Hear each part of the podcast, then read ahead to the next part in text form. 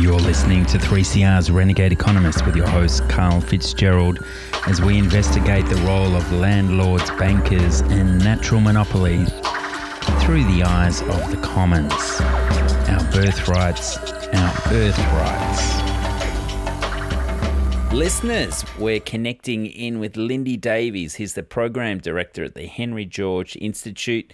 He's based in Maine, in America. Lindy, great to have you back on the show. Uh, the world of banking uh, continues to uh, be a primary concern of so many reformers out there. And uh, in the last uh, year or two, one of the most extraordinary statements came out from the Bank of England when they admitted uh, in, a, in a document rather than banks receiving deposits when households save and then lending them out, bank lending creates deposits.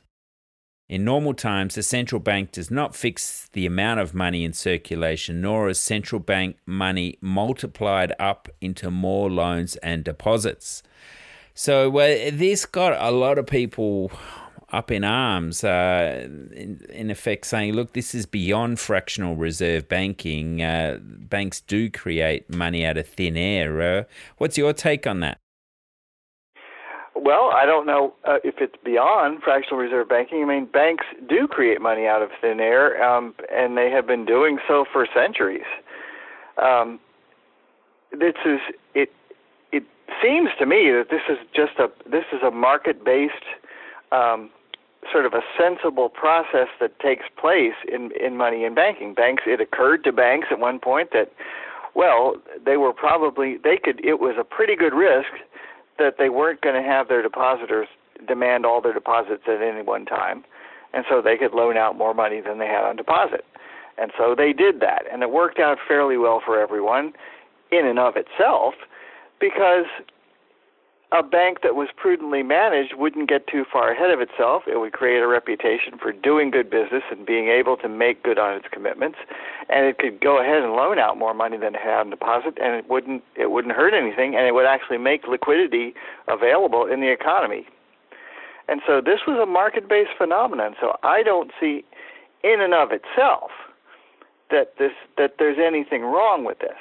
Now that doesn't that is not to say that there aren't things wrong with the banking system and that, that there aren't abuses such as predatory lending, such as um, loans for real estate that create land and credit bubbles, and various other problems that come up in the banking world.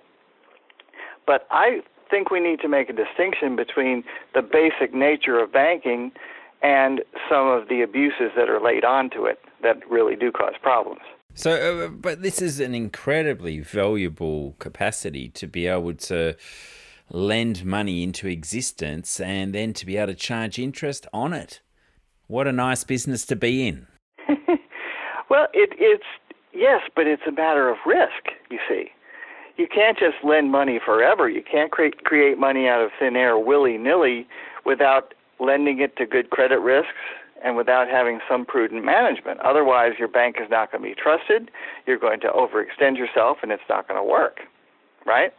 So there there are some natural market-based limits to this process of money in banking. But it's like I say, it's something that's gone on for a very long time. My concern, though, is that uh, these days, with the way banking legislation is being set, they've now got this concept of bail ins. And so, is there a need for prudence when banksters are going to be bailed out? And now the fact that anyone's deposit, um, if you have money deposited with a bank when there's a financial crash occurring, well, this bail-in clause is uh, operated, and that means you, your money now be, is used as as the bailout money for this bank. So, uh, mm. prudency does it s- survive in in that sort of environment? Well, maybe it doesn't. I mean, there's less need to be prudent if uh, the bank's in, if the bank's risk is covered by the government or by the treasury or the taxpayers. You know, and that that doesn't really make sense. But we have needed to do that. Now, I'm not so familiar with the English system, but in the U.S. system, the first major guarantee for regular depositors out there came after the Great Depression, after huge runs on the banks when deposits were guaranteed up to, I think it was $100,000 first. It was raised recently to 250,000, I believe. And the reason for that, I think, was the underlying instability in the banking system that caused such a terrible credit crunch in the Great Depression which we almost had recently, came very, very close to having in the Great Recession started in 2008.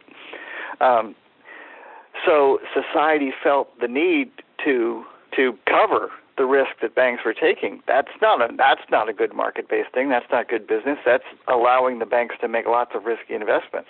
Now you have to ask why do we need to do that? And it seems to me that it's pretty clear that the main reason, the main underlying structural reason why that had to be done was that banks were loaning so much money for people to buy real estate.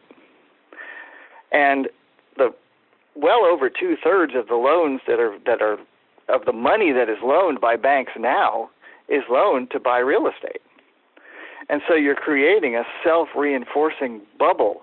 You're you're making more money available to buy land, and this is bidding up the price of land, which is then bidding up the asset value of land, which is used as the collateral for new loans, and you're creating a very, very unstable situation for the banks.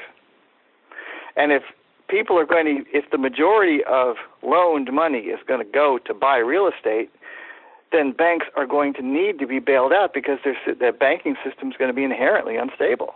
Mm, well, recently we had uh, Ed Dodson on the show, and he was talking about how much of a consolidation of borrowing entities there has become uh, in that. Uh, you know, the the vast majority of money was uh, lent out to uh, barely a dozen corporations. I think he was talking about uh, through his experience at uh, Fannie Mae. So uh, yeah, whilst uh, a lot of lending is going into real estate as well, then there's a lot of corp- a number of prime corporations that are taking out a lot of the borrowing. So it is becoming riskier by minimizing those bets and not hedging their bets throughout the economy anymore. Oh, and uh, I, I totally agree with that. I think that absolutely makes sense, and there, that is no part of any kind of sensible or healthy or even market-based banking system. But it's there has been, I think, an underlying momentum to lead things in that direction by a system that is based on privilege at the bottom. Banks just keep getting bigger. There's no such thing as antitrust when it comes to banking. Banks just keep getting bigger, and it they get too big to fail in that case, they they can threaten to drag the whole economy down with them. That's an unhealthy situation for sure. The the point I wanted to make, just to come back to banking for a second, the point I, I wanted to make is that despite these huge abuses that go on, which I don't question that those they're bad and that they're corrupt and that they you know create tremendous risk and create tremendous disparity in wealth and all these things um, and the banking system participates in that, no question about it. But where I part company is when people say the basic nature of money in banking is unsound and has to be changed, because I don't think that's true. I think what we're dealing with is abuses that are laid onto a system that has a fundamental imbalance at the base of it, and then creates, you know, snowballing problems as it as it builds. But what's the alternative to banks loaning out money? Uh, I'm very suspicious of the notion of government spending money into existence simply because it seems to me that the government can't have enough information to make sensible decisions about what the supply of money is. Um, and that will either lead to inflation or, or, um, or the economy drying up. So, what I'd love to see is a sensible banking system. It doesn't even have to have reserves really. Um, the reserves are there so that the government can have that extra leverage of control over banks right? It can raise or lower the reserve requirements to affect the money supply. But banks wouldn't have to have required reserves at all really. They could be relied upon to manage their own risk in a sensible economy. But what would a sensible economy be a sensible economy would be one in which the rent of land was the basis for public revenue and not the basis for collateralization for loans, which led to all that underlying instability in the bank system. Hmm. So, how then would you ensure that these natural advantages, uh, any any company that was lucky enough to own a banking license, how would you ensure they pay their fair share back to society? I would. I think that banks have gotten too big, and I think that's a, that's a problem. And I would I would approach that in an antitrust sort of framework. Um, there's no reason why everybody's local bank where they have their mortgage and they have their checking account and they know the people in the office can't be the way that banking is done. Credit unions could be the way that banking is done. There's no need for giant banks just eat up other banks. That is a that is a, a symptom, I think, of an economic sim- uh, sickness in society.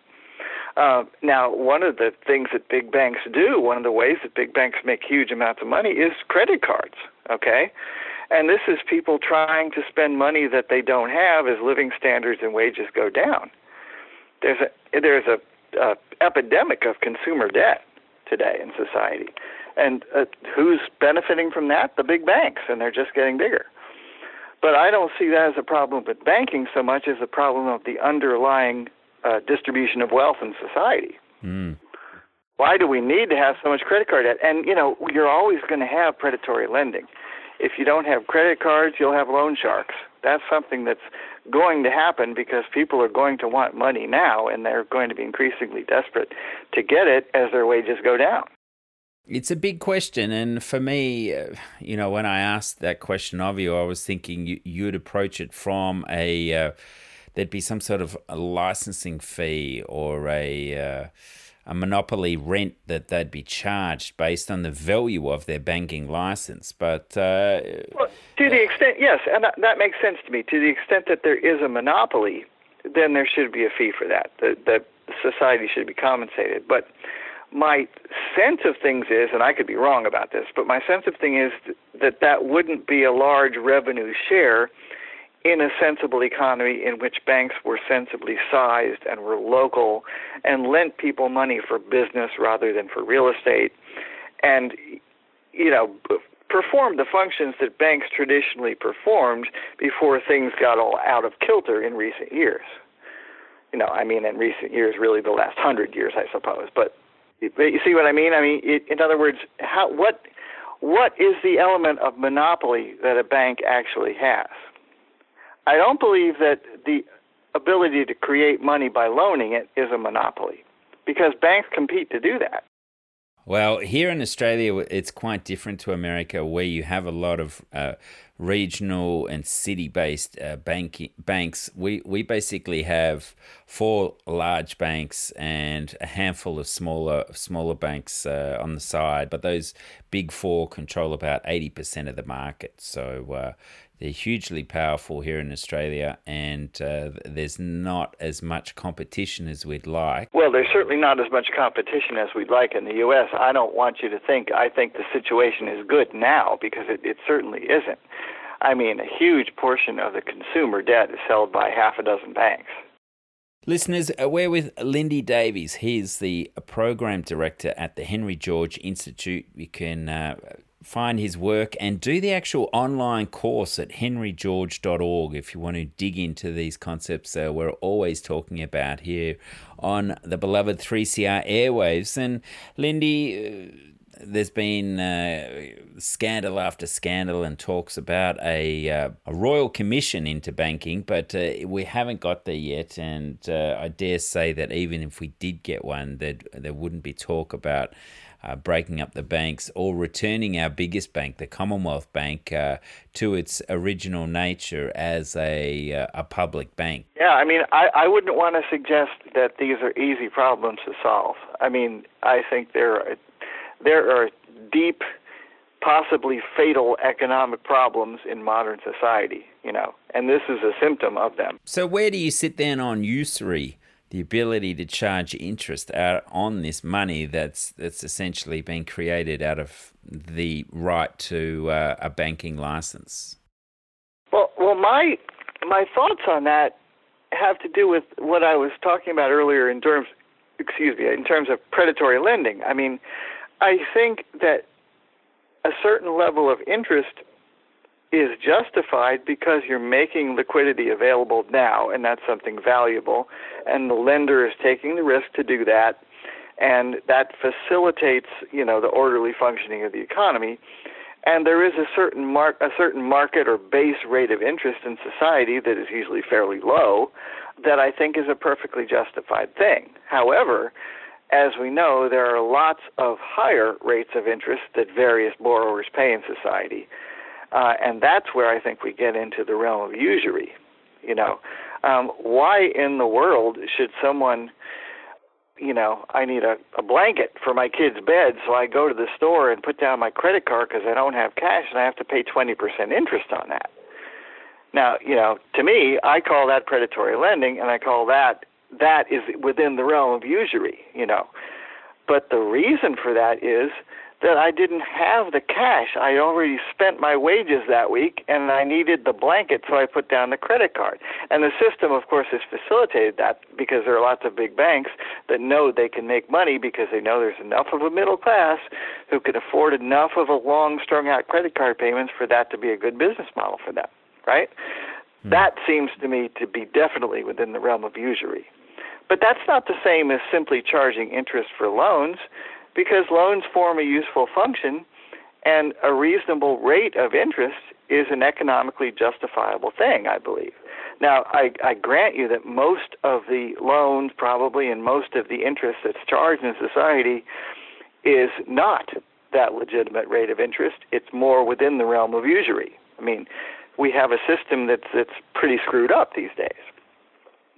But I don't want to throw out the baby with the bath- bathwater. I don't want to say that it is not permissible or just to charge interest to make money available now for someone who wants to use it productively. That's a useful function in society that banks serve. Now, our view of this has gotten clouded by all of the scandals and all the, of the tremendous um, antisocial wealth concentration that's gone on because of big banks. But I want to distinguish between the normal, useful function of banking and the abuses that have gone on. I think we need to make that distinction. It was recently announced that uh, Australian land values had increased by about 30 times the amount of total banking profits in the country, but it didn't garner one mention outside of this little radio show uh, in the national news stream that uh, the second greatest increase in Australian land values, $594 billion, had occurred over the last year. Wow. That's amazing. It was incredible. So, uh, yeah, land is uh, around about 14 to 15% of GDP and continuing. And, and we have grow. this ridiculous notion that um, that increasing land value is a sign of economic health. Yes, I mean, that's the point. Uh, it seems like that tenor is slightly changed in the news now. They're not applauding every time uh, house prices go up now. There's a bit more of a, a, nuanced discussion about affordability, but still the policies on offer are, are minuscule compared to what's needed to address. What I'm seeing, Lindy, and, and what you might be able to give a perspective on is that in the last decade, we have seen a a paradigm shift in the way real estate is being treated as a asset class now, and it's always been a, a tool of uh, the wealthy to buy and sell. But now, with the increasing commodification of it uh, and the the push towards uh, lowering foreign investor thresholds so that they can buy more and more uh, real estate and, and, the increasing corporatization of uh, of the industry as well. How do you see it from uh, your perch over there in Maine, USA? Well, I think it's it's tremendously dangerous, and people don't understand it. It makes me want to bang my head on a wall when I hear people talk about trade agreements and such things as uh, eroding national sovereignty, right? Because you know okay well maybe we are compromising our ability to enact environmental and safety regulations and maybe that's a dangerous thing i'm not denying that but we're we've already given away our national sovereignty when we allowed every, uh, private investors, whether they're domestic or foreign, it doesn't really matter. But when we've allowed them to buy up and profit from owning the land of our nation, there that there went our national sovereignty.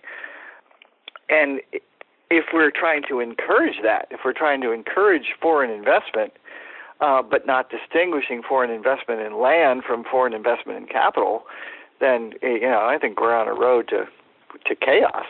Yes, well, um, I mean, part of these uh, bilateral trade agreements that are going on is uh, hidden in there is this foreign investor uh, threshold, and most countries now are lobbying on behalf of their wealthiest people to increase. That's right, and they're also putting in restrictions on things that can actually lower the asset value as part of the agreement sometimes, which is dangerous.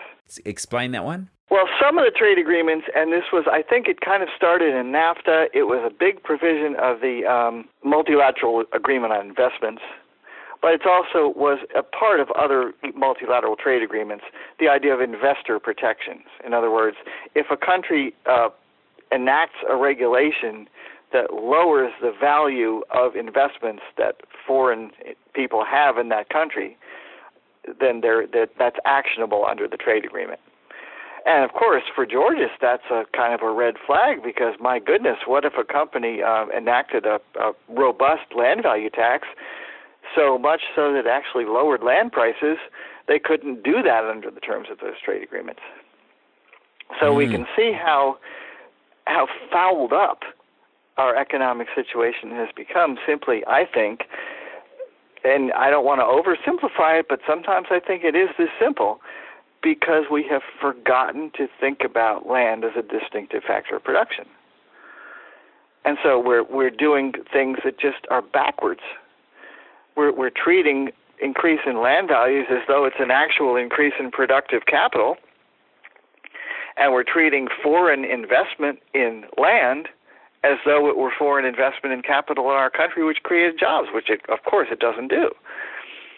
So we we get any number of backward, crazy economic policies because of this sort of sort of blindness we have to to basic political economy. I think. So, with politics having been sold off to the highest bidder, whether you're a bankster or a real estate investor, uh, you've got more influence than anyone who's uh, relying on their ballot box vote. How are we to uh, forge our way ahead? I mean, is, is supporting do we do we need a checklist of things to uh, tick off to ensure that we're doing everything we can to vote with our money? And is one of those things uh, looking at public banking and and uh, investing our savings and and so forth with them? I wish I had a, a definitive answer to that. I mean, I think there are kind of two tracks that we need to go on as you know as progressive Georgists, let's say. The first is just sort of a progressive agenda that tries to chip away at the control of large corporations and large banks and big money influences on our economy and, and our, our political system. We need to just sort of vote the progressive ticket and try to try to chip away at that. And I, I see the military industrial complex as part of that. I see the prison system in the United States as part of that. You know, um, so I have no illusions about the efficacy of that, but I think we need to try anyway. So that's the one track. The other track is I think that people need to understand as we need to try and get people to understand as best we can. And I know you're doing this with your radio show, you know, basic imbalances in our political, economic, the way our society is formed. And I think there's no substitute for that. We have to understand what land is and what owning land is about and all of the ramifications that has in every other system in the economy, particularly banking. Now, I, I, that's not that's not really an action agenda, I grant you, but I think that's what we need to do because that's where the problem is. People don't understand what the source of these crazy imbalances in our economy is. And they see people that have, oh, okay, the banks have great power, the corporations have great power, they're buying the politicians, nothing can get done because these people are the enemy, they have all the control. But how do they get the control? How do they consolidate the control?